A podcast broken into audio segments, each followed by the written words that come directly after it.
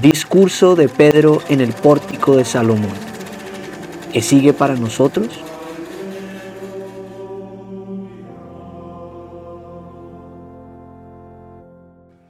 En este capítulo hablamos sobre la piedad, los cánticos del siervo y muchas cosas más. Acompáñanos a vivir la palabra de Dios.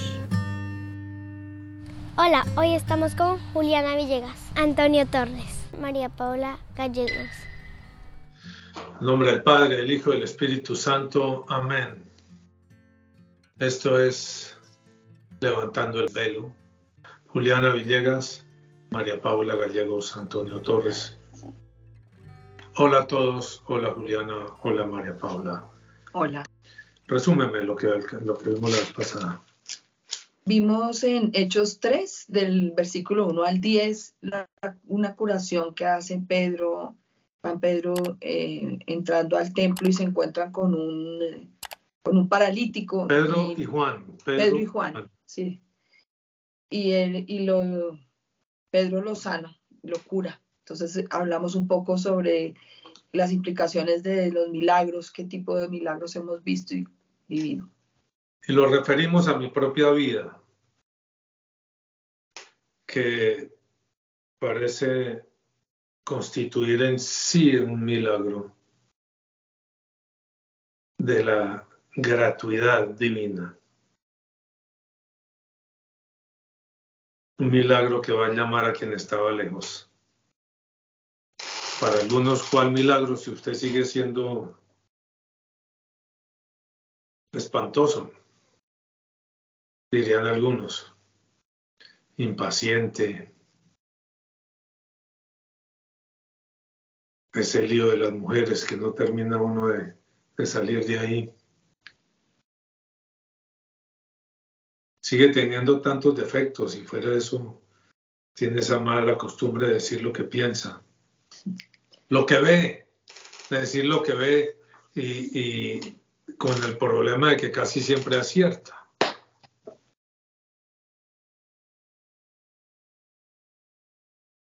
Casi siempre acierta. Muy bien, Juliana. Palita, leamos el discurso de Pedro en el pórtico de Salomón. En esta, fíjense que en esta primera etapa de la iglesia, esos discursos de resumen son muy comunes. Va a estar el de Pedro, va a estar el de Esteban. Después hay dos de Pablo. Es muy común, cada vez que ellos em- emprenden el camino, resumen todo. Rápidamente y muy bien hecho, pero resumen todo para. Eso es lo que yo le quiero decir respecto a su tesis. Resume todo en un momentico, aquí es el momento. Y luego ahonda en un aspecto y luego en otro. Y así va abriendo ese árbol de la economía de la salvación, que toca todos los aspectos humanos, porque todo lo que somos viene de Dios. Y todo lo que somos puede ser sanado por Dios si lo ponemos en sus manos de verdad. Palita, lea por favor. Y teniendo asidos a Pedro y a Juan, el cojo que había sido sanado, todo el pueblo, atónito, concurrió a ellos al pórtico que se llama de Salomón. Viendo esto, Pedro respondió al pueblo, varones israelitas, ¿por qué os maravilláis de esto? ¿O por qué ponéis los ojos en nosotros como si por nuestro poder o piedad hubiésemos hecho andar a éste? El Dios de Abraham, de Isaac y de Jacob, el Dios de nuestros padres, ha glorificado a su Hijo Jesús, a quien vosotros entregasteis y negasteis delante de Pilato, cuando éste había resuelto ponerle en libertad. Mas vosotros negasteis al santo y al justo, y pedisteis que se os diese un homicida, y matasteis al autor de la vida, a quien Dios ha resucitado de los muertos, de lo cual nosotros somos testigos. Y por la fe en su nombre, a este que vosotros veis y conocéis, le ha confirmado su nombre, y la fe que es por él ha dado a éste esta completa sanidad en presencia de todos vosotros. Mas ahora, hermanos, sé que por ignorancia lo habéis hecho, como también vuestros gobernantes. Pero Dios ha cumplido así lo que había antes anunciado por boca de todos sus profetas, que su Cristo había de padecer. Así que arrepentíos y convertíos, para que sean borrados vuestros pecados, para que vengan de la presencia del Señor tiempos de refrigerio. Y Él envía a Jesucristo que os fue antes anunciado, a quien de cierto es necesario que el cielo reciba hasta los tiempos de la restauración de todas las cosas, de que habló Dios por boca de sus santos profetas que han sido desde tiempo antiguo. Porque Moisés dijo a los padres, el Señor vuestro Dios os levantará profeta de entre vuestros hermanos. Como a mí, a él oiréis en todas las cosas que os hable, y toda alma que no oiga a aquel profeta será desarraigada del pueblo. Y todos los profetas desde Samuel en adelante, cuantos han hablado, también han anunciado estos días. Vosotros sois los hijos de los profetas y del pacto que Dios hizo con nuestros padres, diciendo a Abraham, en tu simiente serán benditas todas las familias de la tierra. A vosotros, primeramente, Dios, habiendo levantado a su Hijo, lo envió para que os bendijese, a fin de que cada uno se convierta de su maldad. Muy bien, resalté algunos puntos que me parecen en este momento, como que se le ilumina, no, no se le iluminan diferentes temas según la época de la vida en que lea la escritura. Es decir, la escritura tiene un valor por sí misma, un mensaje por sí mismo, un mensaje universal, católico diríamos, universal. Católico es universal. Y luego tiene este poder de actualizarse para uno. Y como que le brillan algunas palabras. A mí me brilla ¿por qué ponéis los ojos en nosotros como si por nuestro poder o piedad hubiésemos hecho algo? Hubiésemos, hubiésemos hecho andar a este. Ellos tienen claro, no es por ellos. El Señor escogió obrar a través de ellos. Luego viene la historia, ¿sí? Abraham, Isaac, Jacob hasta llegar a Jesús, el santo y el justo. Y matasteis al autor de la vida. Eso es, eso es una locura, eso es un absurdo. Es como un suicidio, ¿no? En esas películas que la persona viaja al pasado y mata al papá y cuando mata al papá se desaparece. Pues eso le estaba pasando a toda esta gente, a todos los hombres al matar al autor de la vida que iba a pasar. Claro, se acababa la vida misma, se acababa todo para nosotros. Todas iban a desaparecer. Al matar el sustento de su propia existencia, el yo soy, el yo soy, el Yahvé, el yo soy, Él es quien es, Él es el ser. Él, él es el ser, no es un ser, es el ser como absurdo. Pero el Señor lo resucitó. Dios lo resucitó entre los muertos. Ahí es complejo, ¿no? Dios está muerto y Dios resucita a Dios. Entonces viene toda una serie de líos posteriores de tipo teológico y todo eso, y los arrianos y los estos y los erionitas y los gnósticos que van a buscar diferente tipo de explicaciones. Y la iglesia, que en ese mar terrible, porque conocer la historia de la iglesia es conocer un mar espantoso de tormentas, de muy pocas épocas de calma. Sí. Hasta el punto de que el mismo Papa y el Vaticano tuvo momentos de terrible corrupción, terrible, casi en todos los sentidos. Y sin embargo, salieron adelante. Nuestra época, en cierta manera, ha sido buena para Llevamos los últimos papas, todos son santos. desde Pío XII en adelante. Pío XII no, un poco por todo el problema de la guerra y, las consideraciones de que quizás él no obró con suficiente claridad respecto a lo que estaba pasando con Hitler.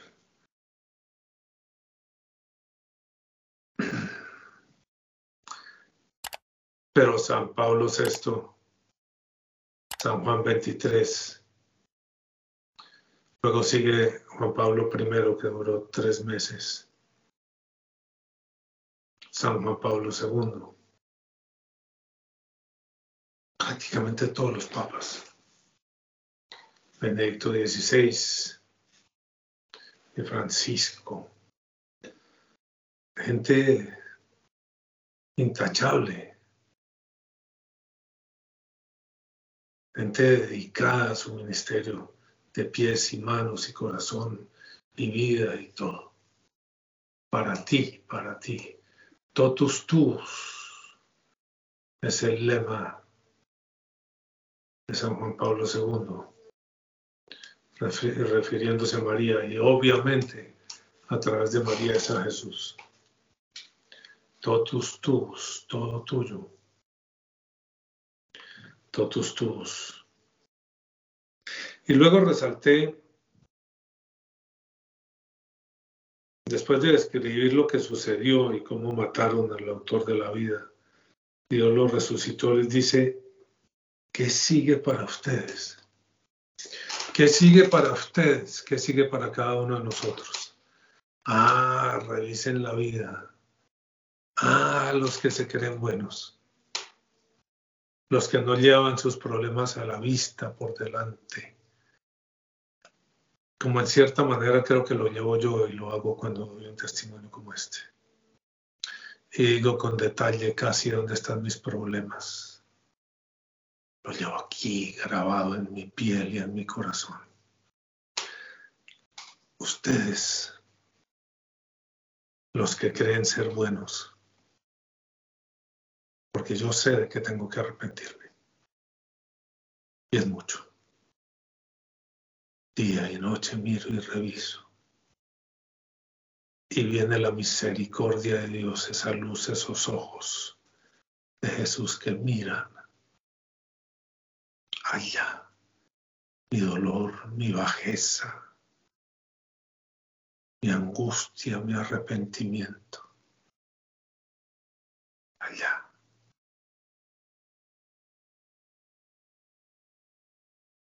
Ustedes, oíd vosotros los que encendéis fuego. Id a la lumbre de vuestro propio fuego, a las brasas que habéis encendido. Esto os vendrá de mi mano.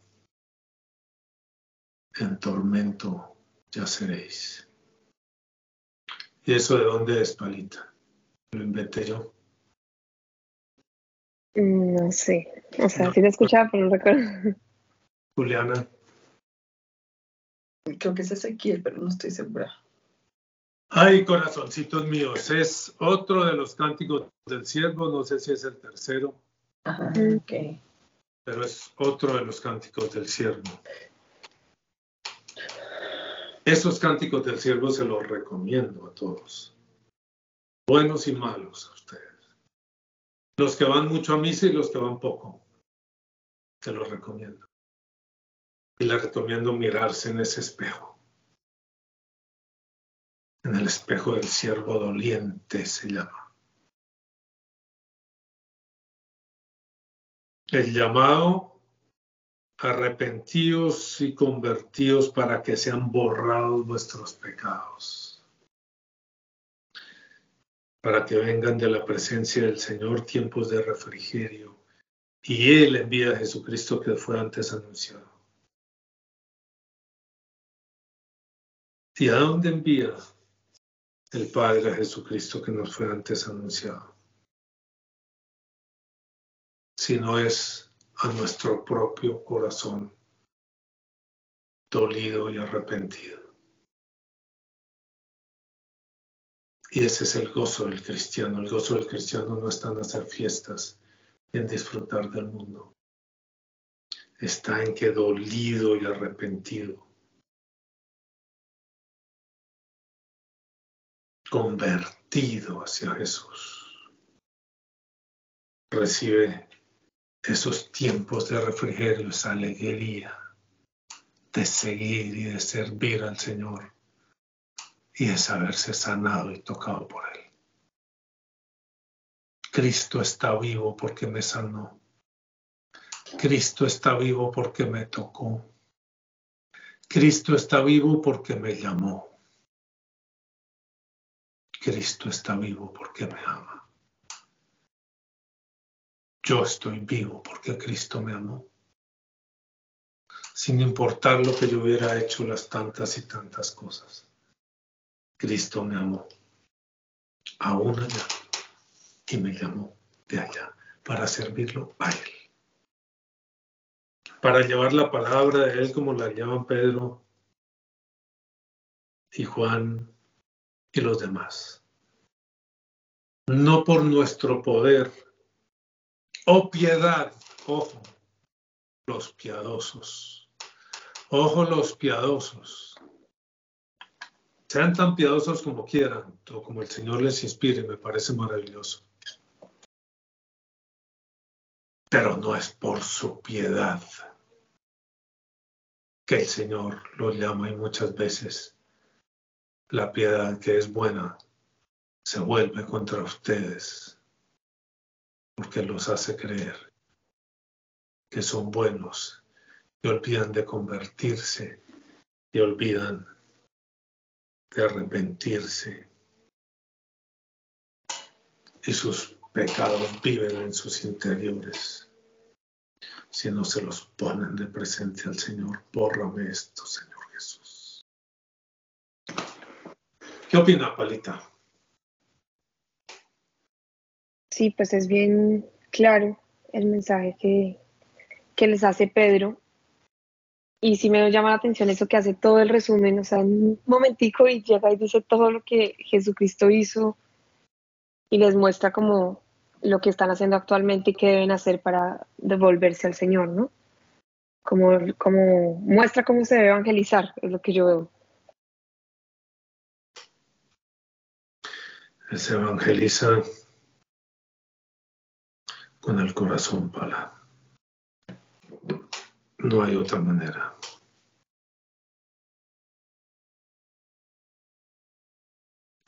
Isaías 50 es el texto que recité. Se me olvidan de dónde está ubicado, Isaías 50. Creo que es el tercer cántico del siervo, final al final del tercer cántico del siervo, Isaías 50. De una belleza demoledora. Esos poemas de Isaías, ¿de dónde salió eso? Tantos y tantos hay en Isaías y en especial los cuatro cánticos del, siervo.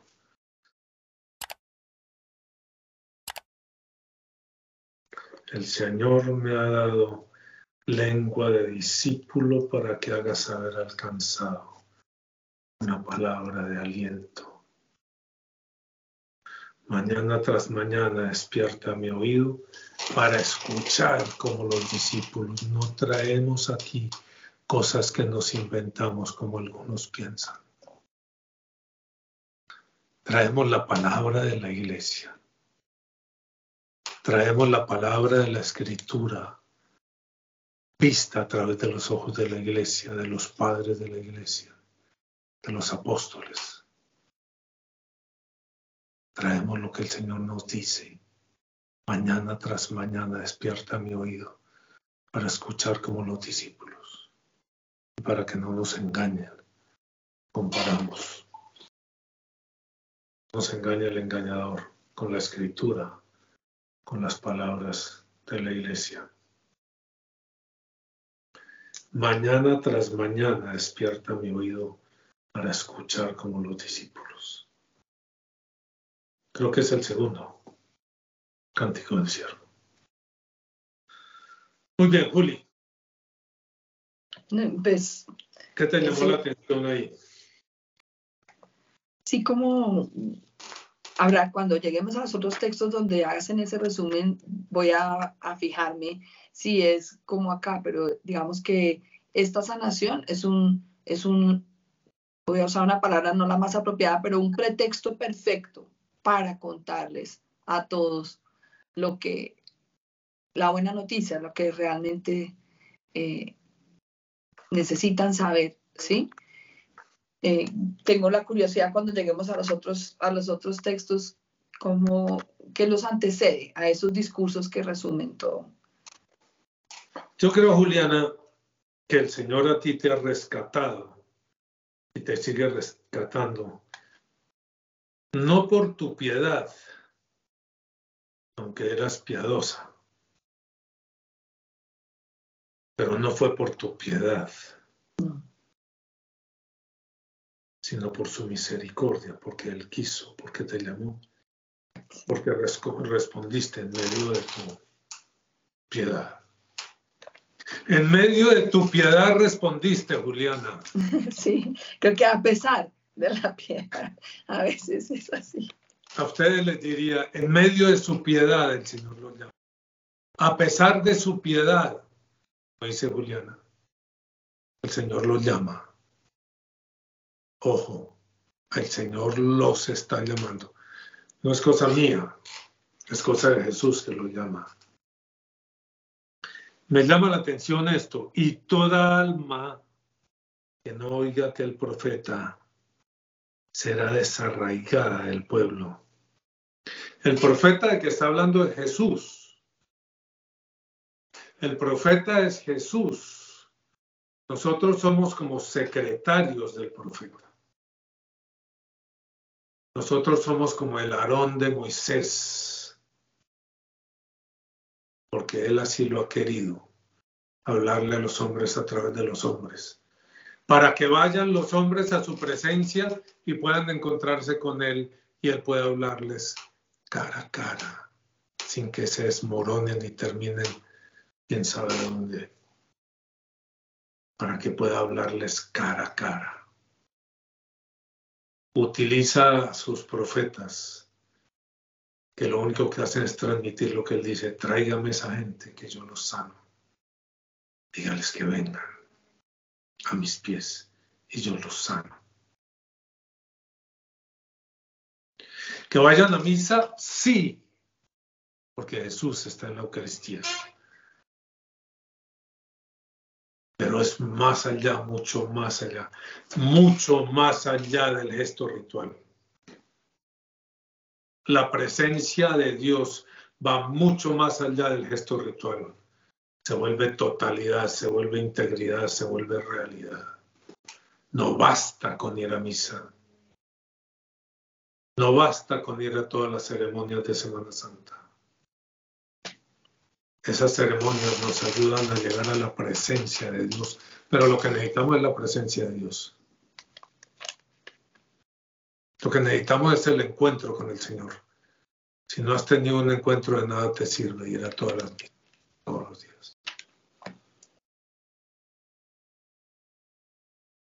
Pero a pesar de tu piedad, el Señor te llama, porque tantas veces esa piedad se llama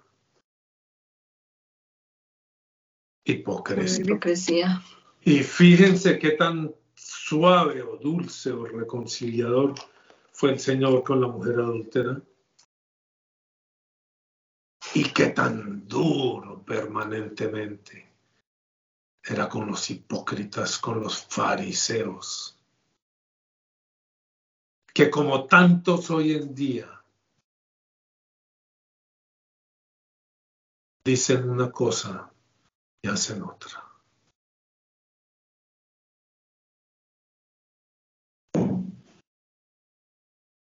Ojo los piadosos, que la piedad es buena,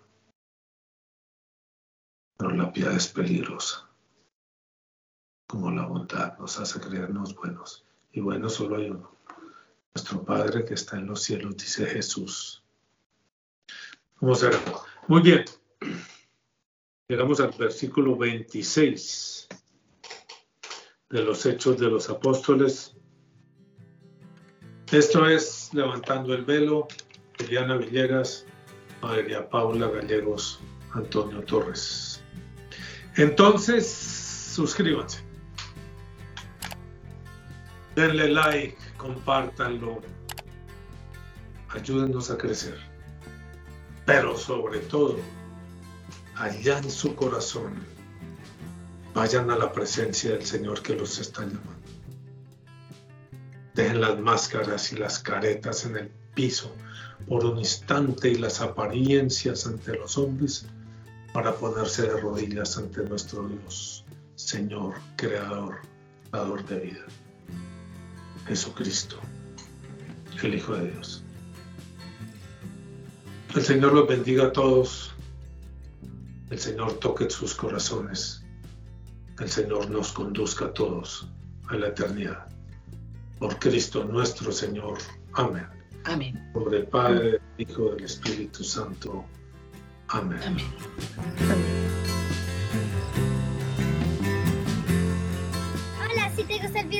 Olvides de suscribirte.